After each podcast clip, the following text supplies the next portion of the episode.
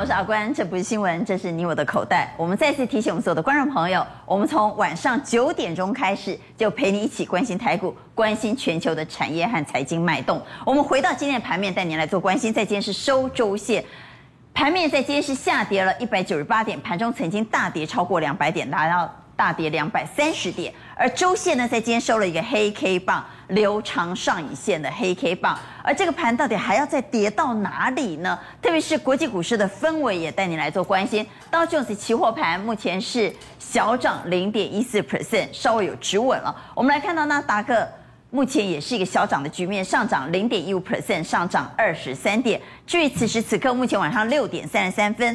欧洲正在交易，目前的德国股市是下跌了零点二四 percent，也是小跌的。同时，英国目前是一个小跌的局面，目前啊是小涨，小涨三点八三点。回到盘面的台指期啊，虽然今天是礼拜五，但台指期目前带您来关心，上涨了三十二点。不过提醒您，在今天期货市场空单暴增了超过三千口，所以这个盘到底要跌到哪里？三天已经跌了三百五十点。在这个阶段，要请到金融培训协会理事长林昌兴。啊关贺，大家好。资深分析师王荣旭，大家好。啊，请到，万宝投顾总监蔡明章持续带我们关心。大家好。好，以及财经系助理教授朱月忠老师，大家好。以及谢宗林持续带我们来做关注。大家好。好，我刚刚带您来关心的是。我们的脉动现在跟美国几乎是亦步亦趋，美股涨什么我们就涨什么，所以赶快请蔡总带我们来看，现在台股跟美股的关联性越来越强了。对，要注意的哦，投资人要注意，联总会即将启动升息缩表，所以美国股市呢涨什么跌什么，台股跟进。换句话说，资金开始大挪移哦，这是昨天的。科技类股当然受到这个升息缩表的影响，苹果、特斯拉都跌了啊。但涨什么呢？因为我们知道升息的话，涨最有利的就金融啊。你看美国银行涨两趴，花旗银行还涨了三趴。再过来能源类股，最主要是说欧美这一次没有封城啊，大家还是出门，所以油价意外的照道理应该跌。好，随着疫情扩大要跌，哎，不啰，你看。布兰特原油已经是八字头了，所以你看涨了。艾克森美孚、雪佛龙，好，那我们看一下，马上套用在台北。科技股涨，金融股涨，能源股，我们来看到那台股呢？哎，今天马上就印证啊！你看到，我们先不讲那个情况，我们今天换一个角度看金融股里边啊，比较小的银行哦，台中银涨两趴，彰银呢涨了一趴多。对，我们也涨了金融股。对，好，这位美国涨能源股，哦、我们涨了塑化股。半年没有动的塑化股，今天突然呢，你看到像这个雅聚还在给它拉到涨停了哦，然后雅聚啦、台聚啦、哦、台达化哦这些股票全部都跟进哦。那现在美国跌最重的就是科技类股，台湾一样就电子股啊。昨天是股王 CDKY 跌停，那今天股王股后哦继续跌，不过今天呢跌停的变成这个金红跟雅信这两个跌停，去年涨最多的对。这两个哈就是上柜的这个中小型的电子，而去年他们飙涨的幅度呢，是整个股市哦，第一名是金猴涨了五倍多，第二名是雅信哈三倍多，所以啊一二名今天全部倒地哦，那我们观众一定要特别来把它解读哦，昨天跌股王，今天跌啊涨最多的电子，这代表什么？代表有一些大户法人正在正在减码。他就看到啊，美国即将升息啊，缩表，美国的科技股啊已经都跌了，连苹果、特斯拉都可以跌，那台湾这个凭什么涨？那如果连苹果、特斯拉都跌的话，这些投机、这些同板股不是惨了吗？我告诉你，这个下个礼拜，下个礼拜就轮到这些，因为哈，CDKY、信华、亚信、金鸿，基本面是很好的哦，它都因为涨多开始被啊提款，那你这些，你说这些其他的。没有基本面的，对，而且哦，我我要提醒大家，过去这几个月做梦喊得越大声的，现在下个礼拜开始跌下来会越重，比如元宇宙啊，哦，低轨卫星啊，做得越大的，对对对对，下个礼拜那个饼化饼化越大的压力就越大。好，我们来看这今天晚上最最重要的讯息，我们要提醒观众朋友，今天晚上美国非农就业人数要出炉，这是非常重要的关键讯息。对，那当然我我们会问说，台股啊跌跌不休，或者电子股这样的一个重挫啊，是一直下去呢，还是会反弹？就看这个数据啊。那这个回笼就业报告，十一月份的时候呢，它不如预期啦，新增的就业人数只有二十万人，但是还是不会改变联总会要升息的态度嘛。那今天的预估哈，十二月大概就是四十万人哦，所以观众要注意，假设出来四十五万哦，比那个数字更好的话，那惨了，下礼拜一恐怕又要杀下来哦。但是呢，所以关键数字是四十五万，不要太好，不要就预估四十。但不能太好，太好的话，联准会就很快真的三月给你升息呀。啊，那这个数字最好是什么？所以就业市场太好不要，嘿，不要太好。今天这个数字最好是二三十万。那讲二三十万的话，或许美国股市今天说不定会反弹哦。反弹的话，下礼拜一台北股市最近这几天跌的，比如说电子啊什么，或者整个大盘。就有反弹的机会啊！就业市场越不好，美股越有机会反弹，因为这会让 Fed 升息的脚步趋缓。这个盘到底要跌到哪里？我们请昌鑫从期货的角度来看，因为期货是领先指标。很多人在问，三天已经跌了三百五十点的台股，还要跌到哪里？先给大家一个结论哦，其实我们比较怕的是期货跟现货外资同步都是站在卖方。那外资今天期货空单暴增三千五百口啊！对，而且现货卖了一百多亿，所以这个是一个讯号，不不一定会直接崩下去，可是这是警讯，警讯，所以大家一定要特别留意。那盘中有没有警讯？五，盘中的警讯就是开盘。我一直讲过哦，开盘的时候期货一定不能正价差，为什么？表示怎么样？现货太弱，拉不上去，然后开始怎么样？现货领跌。所以大家看到这条蓝色、蓝紫色的线是期货，红 K 黑 K 棒是现货。今天一路以来是现货领跌期货啊，这是熊败，表示怎么样？根本没有人要买，所以现货一直被砍，砍到砍不下去了，弹起来刚好今天的相对低点。所以各位要知道哦，如果过去期货是领先指标，结果在今天是现货先杀啊。对，而且是一路杀，而且杀的比期货还来得快。所以如果一看到盘中期货超跌了，那就不会再跌了。可是今天是现货一直跌，各位有没有看到现货一直跌？比期货还来快哦，所以这个是一个警讯，所以包含下礼拜不能再看到这样。如果现货继续跌，然后期货跟不上，表示怎么样？我卖股票的速度比你空期货还快，哎，哪哪得得了？卖股票的速度比空气外还快？是啊，就是这样的道理啊。嘿，所以说，如果说大家看到正价它不是说哎正价它会涨，不是哦，表示怎么样？现货太弱，这是第一个警讯了哈。嗯，那我们来看到第二个，下一张就看到说，今天晚上还有一个数字。大家也要特别留意台积电借券对卖出的数字对。对，昨天晚上借券的卖出的数字呢是大幅的减少，所以表示说哦，其实外资在这边昨天是有在什么空单减码了。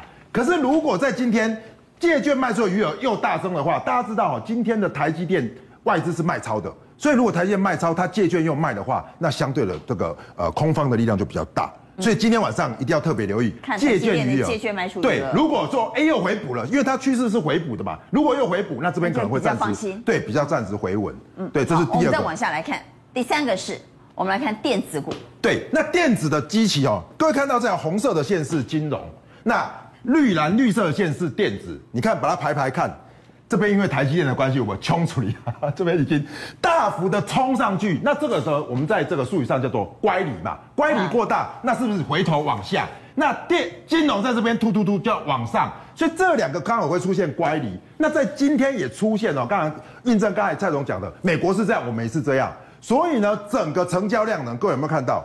电子的量能最大，可是跌最多。那金融的量很少，可是它涨在这边，所以我认为呢，短线的资金避风港呢，就会跑到金融来做避风港。那这个状况不能够一直延续哦。如果一直是这样的状况的话，表示电子一直被提款。那这一波是涨电子嘛？那电子又被提款，那表示呢，可能要回撤万八。这是第二个，我第三个我们要关注的重心。第四个要关注的是融资暴增的股票很危险哈。对，可是哈不全然很危险呐。我跟大家先报告哈，我。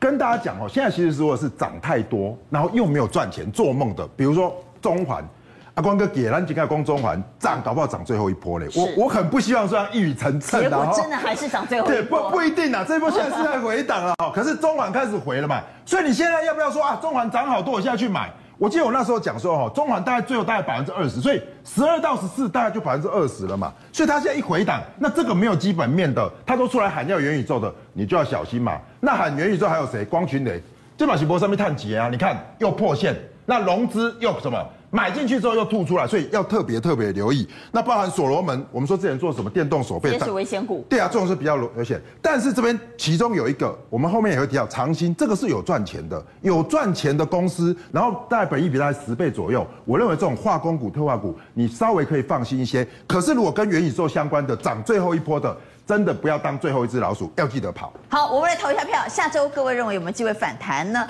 认为有机会反弹的给圈，认为可能还要再往下测支撑的给擦轻举牌。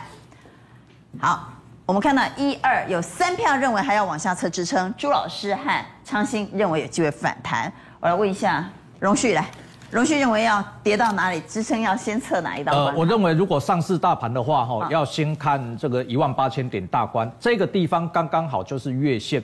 那为什么指数呢跌到这个地方来的时候还没有办法止跌，还要再往下测到月线？原因是因为中小股已经先跌。导播帮我们换成是柜买指数，好，OTC 指数就可以很清楚。本来跌台积电的时候，资金应该要转回来，先跌的中小型股接棒了。但是中小型股接棒不顺，因为国内又发生了疫情，大家一个惊，所以变成中小型股也不敢买了，先跌的也不敢买了，所以变成哦这个又反手砍出，所以你看今天贵买指数长黑已经快要接近季线。那呃，我看这一波，尤其这个礼拜哈，大家应该都会有发现，指数大盘指数虽然创高，但是呢，其实中小型的股票几乎天天都是跌。从星期一到今天星期五，上市柜的股票大概都有七八百家、上千家股票都在跌，所以大盘是由个股组成。你光靠台台积电是没有办法天天这样拉上去的。所以既然贵买指数已经破月线，甚至已经快要到季线，那么大盘往月线一万八千点回撤的可能性非常高。好，那光谷护得住吗？钟林带我们来看，昨天呢，光谷买超了二十七亿，今天有继续买吗？哎，今天哎，资料还没出，那个要晚一点。哦、但是我必须讲哦。正常的状况，它护盘有用。我我说的是正常状况哦，但是现在就不正常嘛。现在是疫情的部分，现在是系统性风险。对疫情的部分，这个谁知道？但是后面一定会上来。我继续讲，后面一定会上来，只是短线上不知道搞多久。那如果说你从今昨天的盘后面不会上来，没有，永远后面都会上来。但是多久以后？没有，我不去这样讲哦。娟姐，我跟你讲一个观念哦，护盘哦，护盘，我认为是幌子。他一定认为说这个地方我进来，我后面有钱赚，我才会进来。所有人进来股票上都是要赚钱的，没人家没人是来护盘的。他一定在赚钱，只是那今天有没有继续护我们不知道，但至少昨天有。对，对，昨天有，昨天买超了二十七点六亿，买了什么呢？我们来看，光谷券商护盘买了台积电、联发科、联电、鸿海、CDKY、新兴、中美金、茂联、世新、爱普，哈。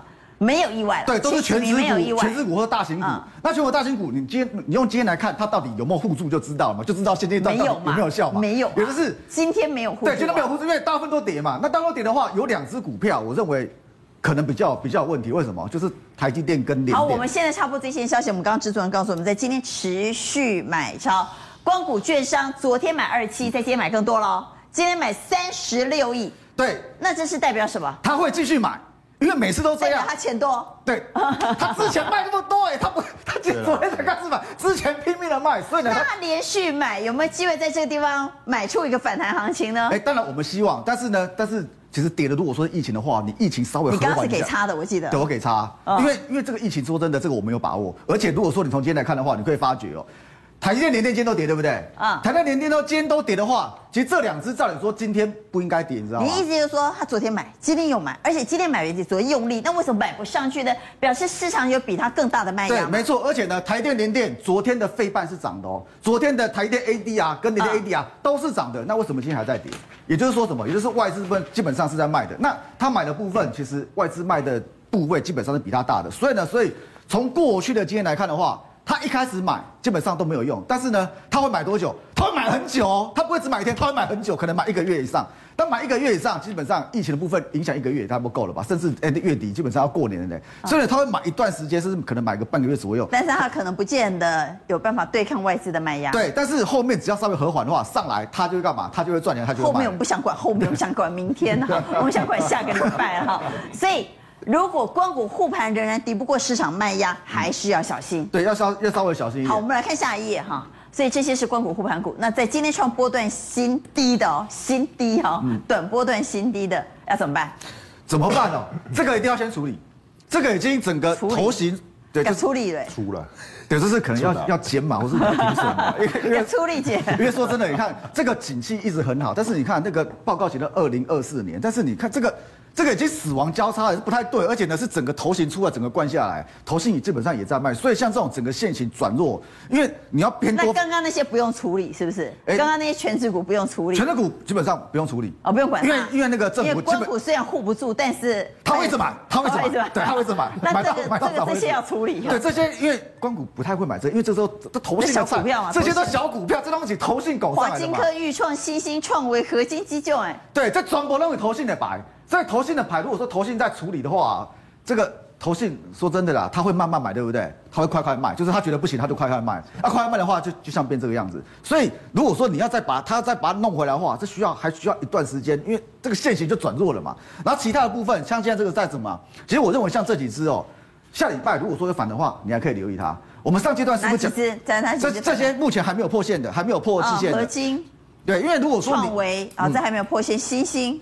裕创其实月线破交稍微减码，但是如果说没减码，它季线如果还撑得住，可以再留效观察。对，那季线我们刚上半段是不是讲了，说这些股？那华金科也还没有破季线呢？对，还没破季线。现在唯一最危险的看起来是对，这支最最危险。那其他像这个，像这个如果说在季线这边呢，我们刚刚是不是讲上半段是不是讲说怎么那个怎么抢反弹，对不对？或者说怎么加码，对不对？是不是？哎，这个黑 K 不管它怎么整理的，只要出一个红 K 棒把它包住，基本上。季线稳住的话，就有机会再往上走。所以像这只股票，如果说留校快查看，对，就是这只股票，如果说你手中还有的话，可以留到查看。那要加码的话，我们举个例子，比如像星星，对不对？啊，来，它如果跑出一个红 K 棒，把这个黑 K 棒包住了，我说的是把。来，我们用 K 线来教一下。比如说像如果它跑出一个，你看这三根啊，基本上它有转弱，但是这三根一直黑黑黑，对不对？低点破低，高点不过高，它是一个偏弱的格局。但偏弱的格局要怎么样扭转？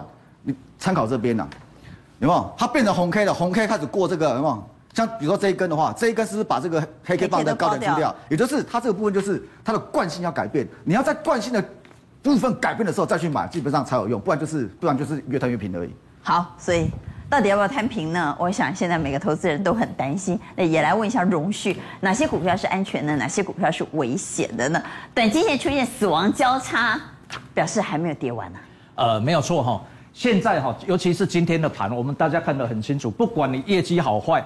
通通都跌，无差别的跌，无差别下杀，真的无差别的跌啊！今天你像亚信那种业绩非常好的公司啊，马西杀跌停啊，对啊，K 修的哎，有一些其实也没有涨很多的，也一样照跌。等一下我再让大家看哦。所以现在来讲的话，应该就是说从从从这个呃技术面上面哦来检视自己的这个手中的一个股票。如果你持股比重比较高的，像这种现行的，如果再有其他刚刚等一下我讲的一些讯息的话，那你应该先做减码。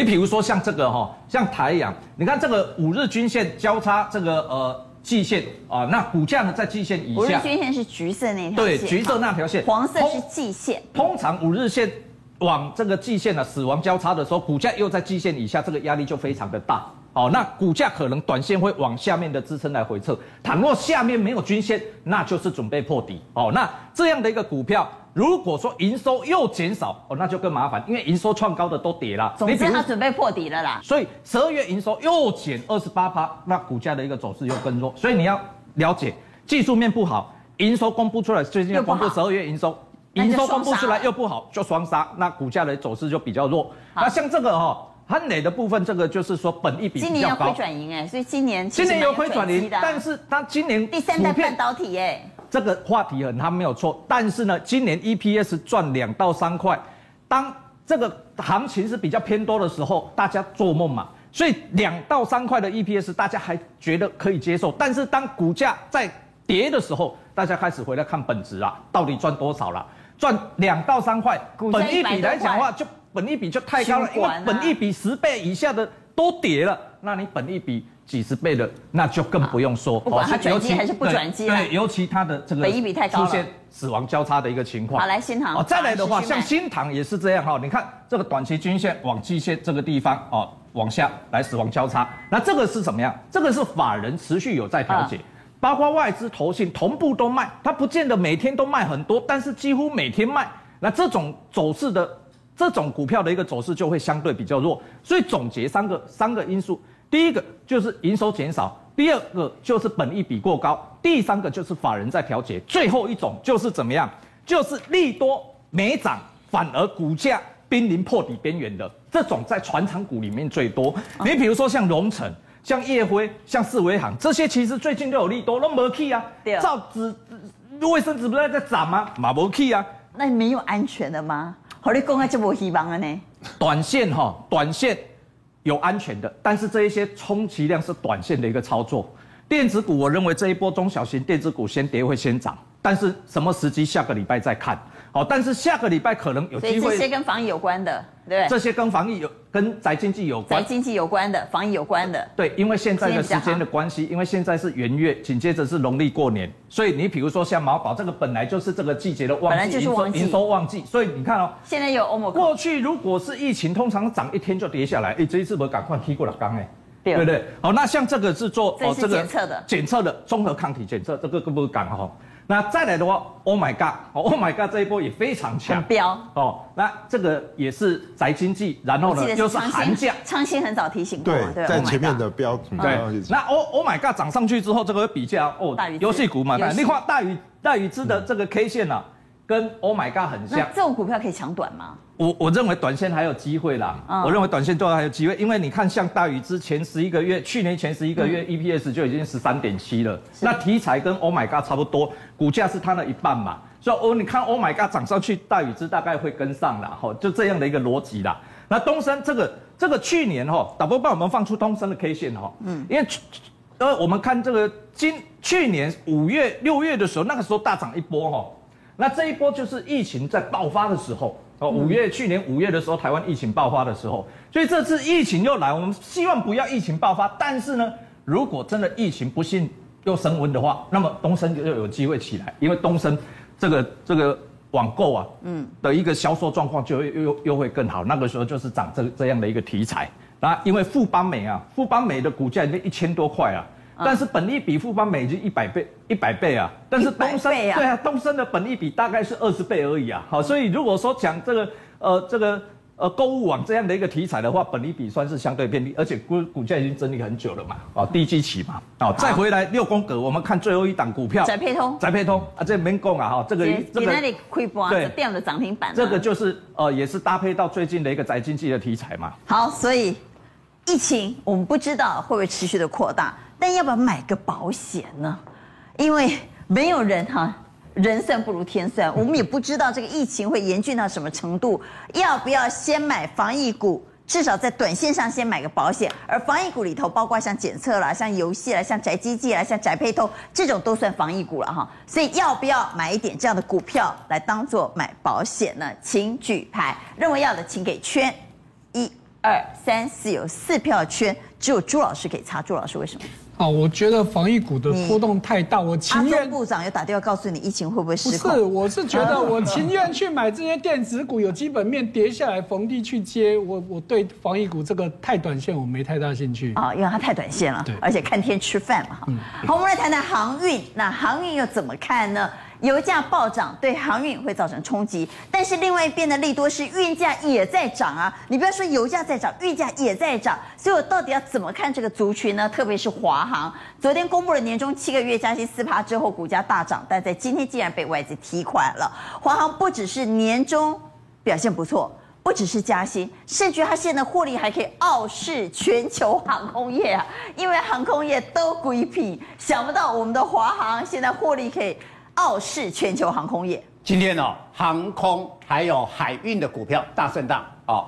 那你看哦，长龙、长龙哦，或者华航，尤其航空双雄，在十十点左右哈，这样急杀，然后又拉上来，对，又可以拉上来。好，那啊，只有这个货货呃货运的一个代理中辉航表现的比较好。不过我们来看一下哈，到底华航啊的年终奖金透露什么样的一个讯息？首先，我们来看一下，真的，真的，以前我们觉得哈，对华航，多年前呐，大家印象中，哎呀，不怎么样，飞安也不好，对不对？以前呢，以前呢，以前很多人都会骂了哈。所以以前，哎，到同一个地方呢，华航的票价一定就比长荣航空便宜。对对啊，股价都比较低啊，股价也都比较低。但是从疫情的二零二零年起来哈，它会不会大翻身呢？哎，我们来看一下哈，我们数字最客观啊，二零二零年爆发了疫情。结果啊，有赚有单季，有赚有赔，有些前年度啊，居然是赚的。哦，大家讲啊，你这运气啦，哈，运气啦，哈，好，第一年，好，那去年第二年，二零二一，哎，什么时候？第四季还没有出来，但是我们估计第四季可能大赚 EPS 一到一五元哦。那前三季是赚零点三哦，所以全年度可能会赚七十到八十亿哦，有机会成为全球最赚钱的航空公司哎。对，这个颠覆我们的想象。全球的这么多的航空公司哦，几十呃几十个哈，连续两年都赚的，大概华航是 only one 了哦，它唯一了，其他没有啦。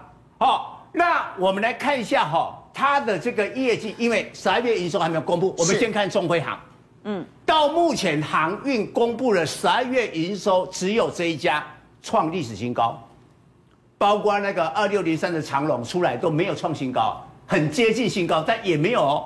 你看十二月营收四十六亿，它去去啊那个前年的时候啊，大概只有二三十亿，哇，暴增年增一百亿多多趴哦，前年度 EPS 十五块，所以呢。中辉行是货运的一个一个缩影嘛，所以预告了华航的或者长隆行的货运应该十二月营收会很好。不过年终奖金到底啊藏什么密码？好，我们先不要讲这一次六个月，因为它还有那个。我们先讲以前的。对，好，那因为有第十三个月，所以加起来实际是七个月。嗯。好，然后我们来看一下哈。二零一五年，我们都取那个业绩好的那一年。二零一五年的大赚的 EPS 一块，就花了差不多四个月。然后呢，这十年来最好的是这一年，二零一零年赚了两块三，花了六个月。六个月。哎，但是我们刚才这一次又发六个月了。对，花六个月，那有一点暗示，可能第四季哈会如同市场预估的一点五哦。那一点五的话，全年度就一点八，接近两块。那我们来看，它在发六个月之前呢？哦。这一波是这样子，哎，我们我们再看二零一五的时候啊，破破了哈，然后呢，二零一六啊，刚刚阿关指的，从八块暴暴涨到二十六块，涨了两三倍嘛哈，这个地方，所以这一次的限行发六个月了，哎，你看这一次的限行对照那个那边的二零一零，是不是有机会？哎，很像哦，而且华航最近又开始在买货机了呢，对，货机又开始大买货机，为什么这一次它成功？你知道吗？嗯，因为哈。华航哈那时候订了六架的那个七七七 F，我们曾经讲过嘛，这一台，哦，哎，这个造价要三亿多美金哦，载了一百零二吨的这个货物哦，哦，然后因为华航从二零二零年就疫情的第一年就开始交机，那整个六架的话会在二零二三年明年全部都交机完毕，所以它的战力呢升级，那加上什么呀？因为亚洲飞到欧美重要的转运站在台湾嘛，所以我们那个订单很多哦，所以华航就是靠了这个业绩大幅的成长，所以今年今年的 EPS 啊，大部分的人估到差不多两块到两块半，但是呢，只要按照现在海运塞住了以后，华航又有啊这个这个这么庞大的货运的机队，有人估到什么呀？三块起跳。哎，假如三块起跳的话，这个股价就很有这个想象空间。为什么外资大卖呢？我们等会再来问蔡总。刚刚其实蔡总还谈到了另外一件事，是运价。因为运价持续飙高，背后代表的因素除了货运的需求很强之外，也因为海运塞港太严重了，冻北雕本来要用海运的，只好去走空运了。到底现在塞港的情况有多严重？其实全球最大的叫 Two M，。一那个英文字母都是 M，一个是马士基，一个是地中海航运。那现在地中海航运呢，因为收购了很多二手的这个船舶，所以现在它的业绩超过马士基了。现在地中海才是 number one，但是它股票没有挂牌啊、哦，所以其他的货柜轮就组了两个联盟，我跟对抗啊、哦。那这个长荣跟中远海控就是呢海洋联盟 Ocean 啊，那的。就是我们的阳明，还有南韩的现代商船啦，啊，赫伯罗特是这些同一个联盟，对，来来跟他对抗。长荣跟阳明分属不同联盟。对，然后呢，你看长荣跟中远海控，因为都是海洋联盟，哎，很奇怪，股价长得像双胞胎一样。好，我们来看一下中远海控。我先给给给看中远海控哦，中远海控大约在十一月跟十一月落底，在这边盘盘盘，十二月上来的时候呢，基本上是高档震荡，但是呢。还没有突破，好，那你看长荣也一样，十月份的时候落底，这个八股票跌到八字头嘛，哦，跌到这个地方，然后你们也发现十一月份慢慢上来，一样，十二月这个月也盘在这个地方，高点是一四九没有突破啊，但是也跌不下去。你看跟中远海控的这个线型完全一样，所以观众假如要看长龙，其实中远航空扫一扫大概就知道。那中远海空在今天还没有跌啊？没有跌啊。啊，那我回来讲航运股好不好？回来讲航运股要怎么操作？刚刚谈航空谈到了海运，我要问航空今天外资大卖，对不对？对，卖超第一名。好，我们看一下二六一零的这个华航，然后下边呢放放这个外资的这个呃筹码，我觉得外资今天也举棋不定了，因为看到这个盘不稳，所以啊，金龟刚哇华航连买三天，有 Q 一挂，给那个多一挂，哎，我至少保住了，我部位不要爆那么大嘛，嗯，哦。啊，这个地方就把它调节，但是按照我们刚才的这个分析啊，下个礼拜华航出来的货运的营收很亮眼的时候，一点不被等来，啊，所以你看哦，你假如说今天。他卖的卖超嘛三万多张，照道理是给他业业绩不好的话卖下去就不会有这个下影线的了。哦，这个下影线就是哈，他的业绩也不晓得谁买，就把它买上去了。所以没欢乐。对，然后我们看二六零三的长龙一起同工精料，对，你看哦，他也是买了三天，也发现哦，不要报那么多，万一盘下去怎么办？所以他今天卖了一万张，所以今天长荣跟华航的震荡，通通都是外资。那我再换一一档股票给各位加深这种呃印象，二六零九的阳明，最近啊，外资最没有买的去卖的就是这一家嘛，你看卖了这个嘛，但是呢。发现啊，好像卖过头，今天反而把它补了嘛，哦，把它买超，所以变成了这个阳明也拉了下影线，所以换句话说，外资也对这个盘它不太有信心，举棋不定，对，举棋不定，才会左手卖长荣，右手买阳明。那我相信投资人也举棋不定。我们先问，航空股可以续报吗？认为可以续报的，请给圈，请举牌。航空股可以续报吗？一二三四，四票圈。钟林给叉，钟林为什么？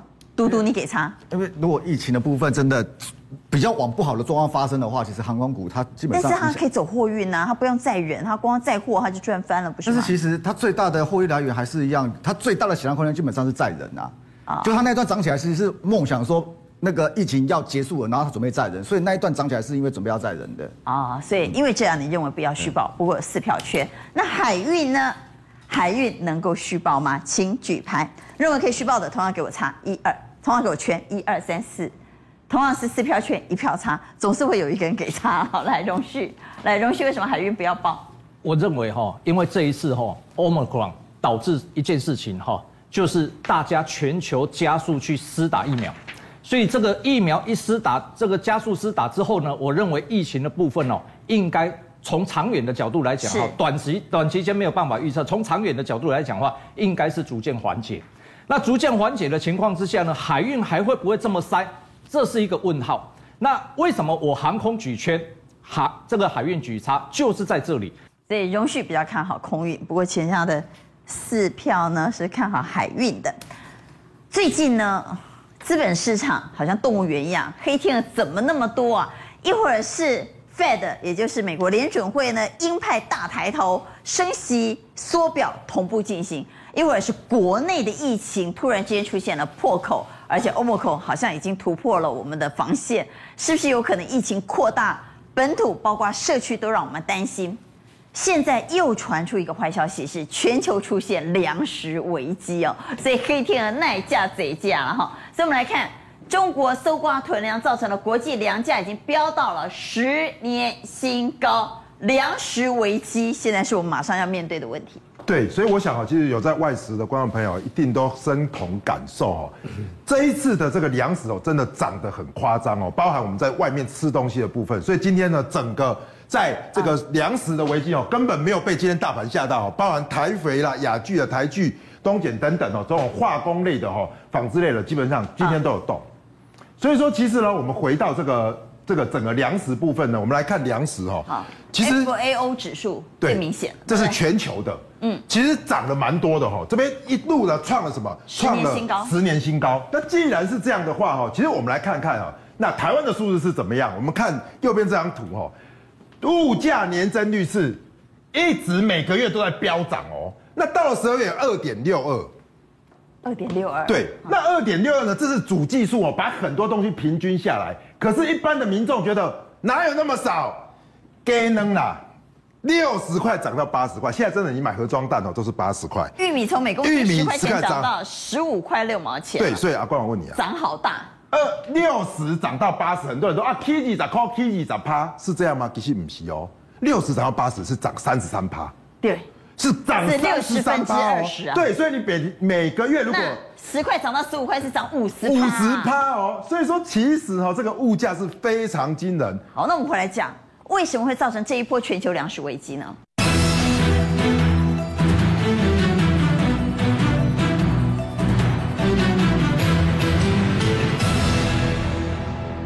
所以说，我们就来找那个原因哦。其实原因被我们找到有好几个，观众你一定要好好听哦。你别人听不到，因为其实大家都觉得啊，通膨通膨不是你随便讲了算嘛。我们一定要找出到底为什么。第一个，中国，中国哈，其实囤粮，囤粮为什么要囤粮呢？我给大家几个概念，就是第一个，他们种植的面积越来越少。可是为什么种植面积越来越少？大家看这个画面就知道了。因为中国是怎么样？它现在很多的地哦。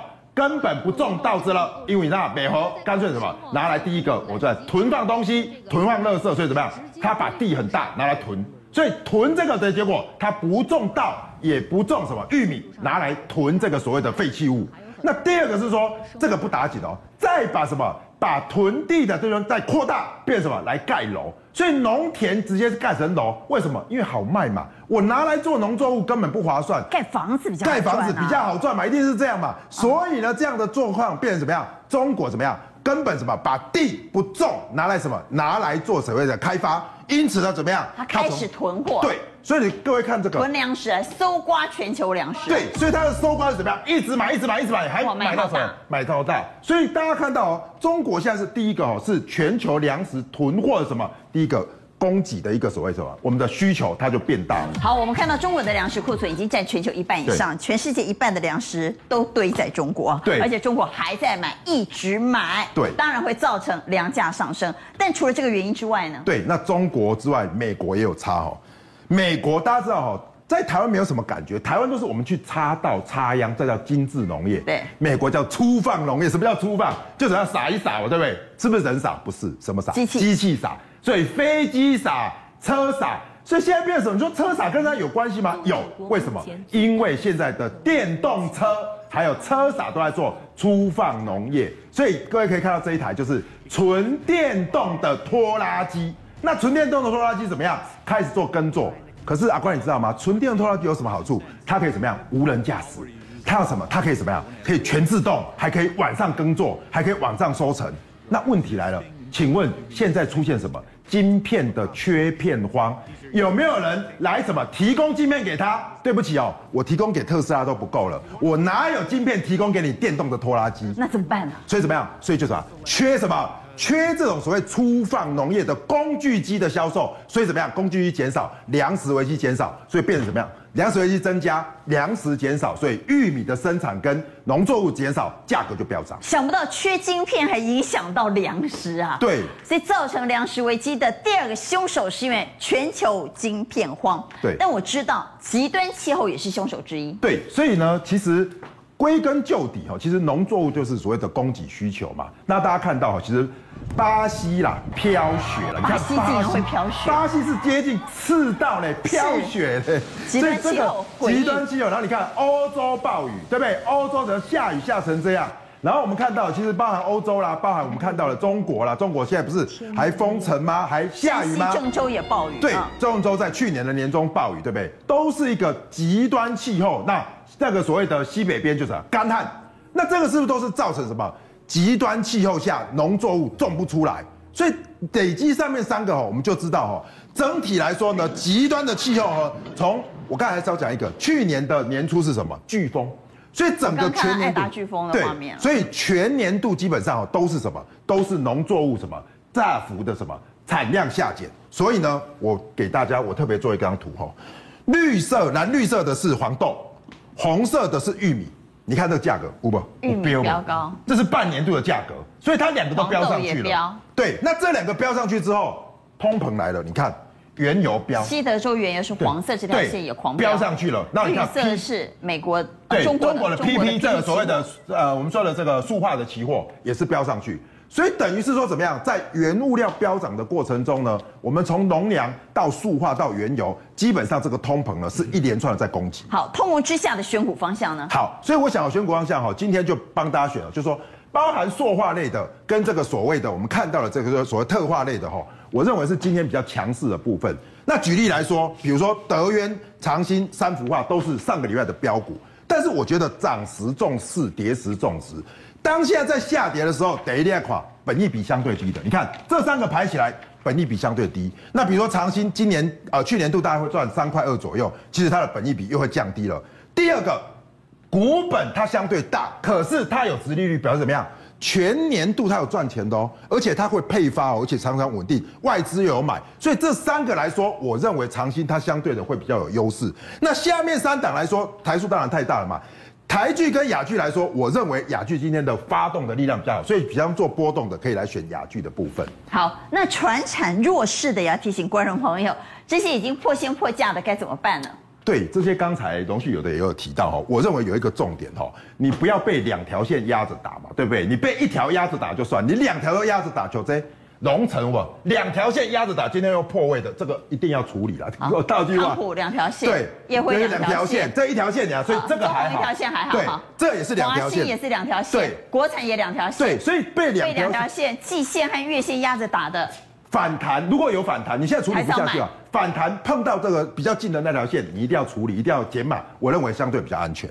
好，我们再来谈谈，在科技产业，现在有两大巨头要掐边。你看，我们之前都在讲什么？电动车大家在围殴谁？围殴特斯拉嘛？我要围殴，一定围殴你龙头嘛？现在新产品一定是围殴苹果。当然嘛，这绝对跑不掉嘛。那最最死对头，当然就是从系统的 Google 来看起哦。所以你看这次 CES 的话，Google 很厉害。一口气推了将近二十个软硬体的这个新的平台系统哦，好，那其中呢，我们就讲几个比较特别的。第一个呢，我们看到所谓的快速配对，大家看到画面里面哦，以前的 Google 的商品被人家最诟病的就是，譬如说我用蓝牙耳机好了，好，我用我的手机接蓝牙耳机，可是我现在要把我蓝牙耳机接到我的笔电，我必须先把我的这个手机的部分先把这个蓝牙解除，然后我才可以去连。现在 Mac 我原本我的蓝牙耳机接接我的手机，我现在只要把我的蓝牙耳机靠近我的笔电，它就自己跳过去了。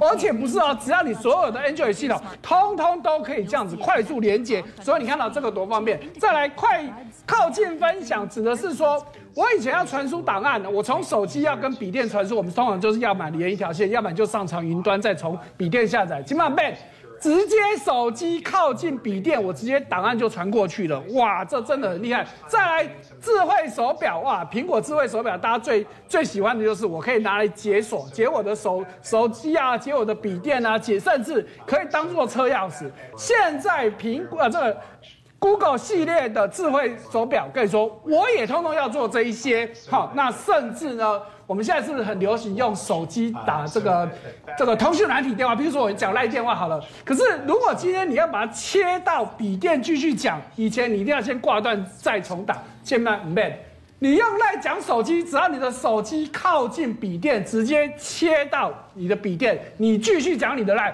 更厉害的是哦，我的笔电不用事先先安装赖赖的这个 APP。我就可以直接切过去，很厉害哎，这么厉害哦！所以这要告诉你，Google 的生态系就是直指以前苹果大家最喜欢的生态系哦。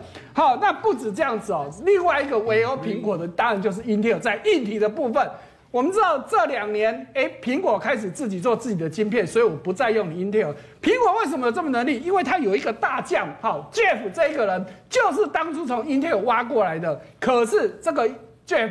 现在又要回 Intel 去了，不管是他被 Intel 挖回去，还是他自己要回去，都告诉你他要走了。哎，这个 Jeff 在苹果整整八年，也就是说帮苹果他现在的 M1 即将退的 M2，或是未来 M3，都是他一手从无到有建立的。因为他在你带来那苹果之前，在英特尔的时候，就是负责英特尔的晶片的嘛，它本来就是英特尔的晶片的大将，所以到了苹果之后呢，当然帮它发展这个部分。可是他现在要走，他想啊，为什么你这呵呵你别造？哎，M1 很成功啊。结论大家得到一个结论什么？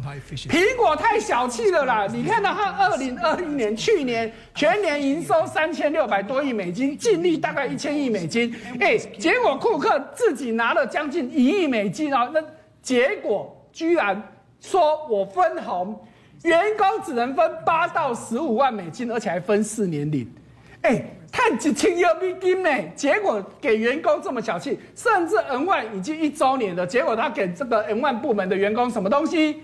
一件印有 N 万的 T 恤，只给 T 恤。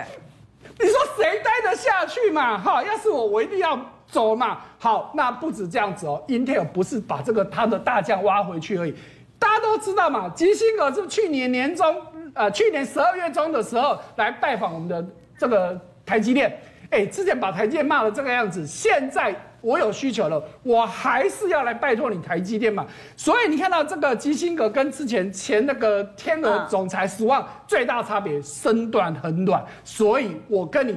既是亦敌亦友，需要你帮忙，也是要也需要你。所以你看我们的台积电，当然苹果也需要它嘛。你看到 M1 晶片谁做的？台积电嘛，Google 也需要它，通通都需要台积电。Intel 也需要它。好，可是哦，现在苹果最重要的。不是它现在即将发表的 M2，我觉得最关键的是它明年可能要推的 M3 晶片，因为原本的 M2 在这个 Jeff 走之前大概都已经 OK 了，可是明年的 M3 可不可以成功？